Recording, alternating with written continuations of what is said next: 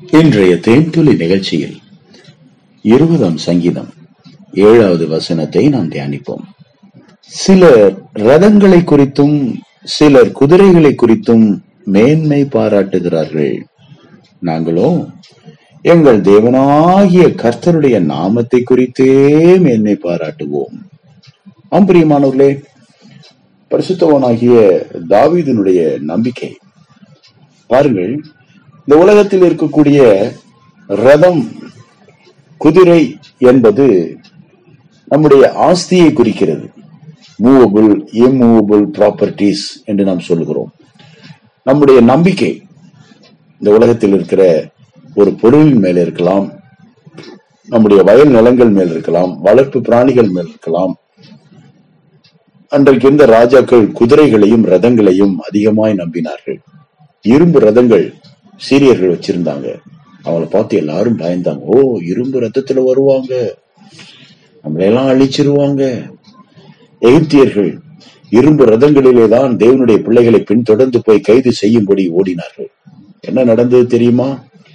செங்கடலை பிளந்து தேவன் அவர்களை தண்ணீருக்குள் அமிழ்த்தி அழித்து விட்டார்.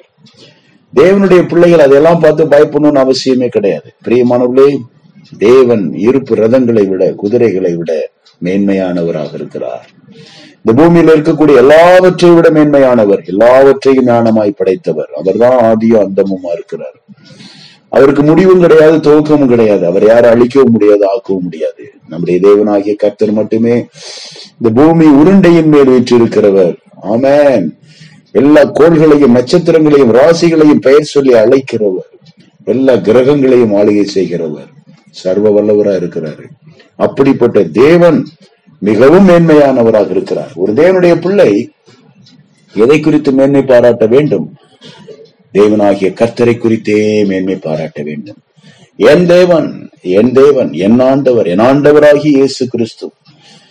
என் ஆண்டவர் என்னை போஷிக்கிறார் என்னை தப்புவிக்கிறார். என் தேவன் எனக்கு பாதுகாவலாக இருக்கிறார்.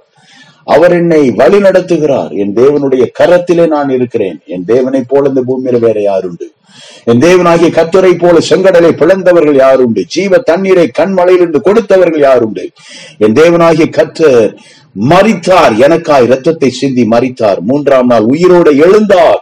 இப்பொழுதும் என்னோடு கூடவே ஆவியானவராக இருக்கிறார். என் தேவனை போல இந்த பூமியில் யாருண்டு என்னுடைய பாடுகளையும் நிந்தைகளையும் அவமானங்களையும் சந்தோஷமாய் சிலுவையிலே சுமந்து தீர்த்த என் ஆண்டவர் இயேசு கிறிஸ்துவை போல இந்த பூமியில் யாருண்டு? நான் கத்தரை குறித்தே மேன்மை பாராட்டுவேன்.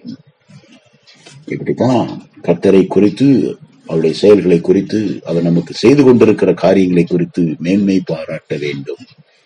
நான் வீடு வச்சிருக்கேன் வா- ஆஸ்தி வச்சிருக்கேன் கார் வச்சிருக்கேன் பங்களா வச்சிருக்கேன். இதெல்லாம் அனுபவிப்பதற்காக தேவன் கொடுத்திருக்கிற காரியங்கள். இதெல்லாம் நித்தியமானது இல்லை. இதெல்லாம் அழிவுக்குரியது. ஒரு நாள் இல்லாம போகும். ஆனால் தேவனோ என்றென்றைக்கும் நித்திய நித்தியமாய் நம்மோடு கூட இருக்கிறவர். தேவனே எல்லா கணத்துக்கும் மகிமைக்கும் புகழ்ச்சிக்கும் பாத்திரர். நாம் தேவனாகிய கத்தரையே மேன்மை பாராட்ட வேண்டும். ஆமா.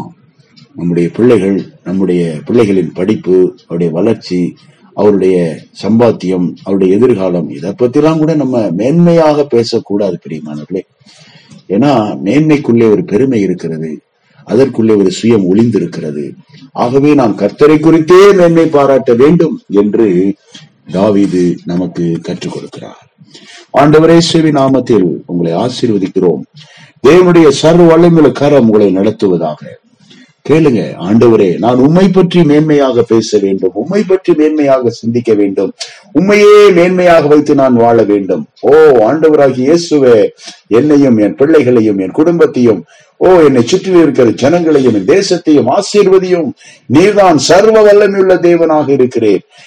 உம்முடைய கரத்தின் கிரியைகளினாலே நாங்கள் எல்லோரும் ஏங்கிக் கொண்டிருக்கிறோம். ஓ கர்த்தாவே நீர் எங்களை ஆசீர்வதியும் என்று கேளுங்கள். கத்தர் உங்களை ஆசீர்வதிப்பாராக. ஆண்டவரே சுவிநாம திருமண தாழ்மையோடு செபிக்கிறோம் நல்ல பிதாவே. அமேன்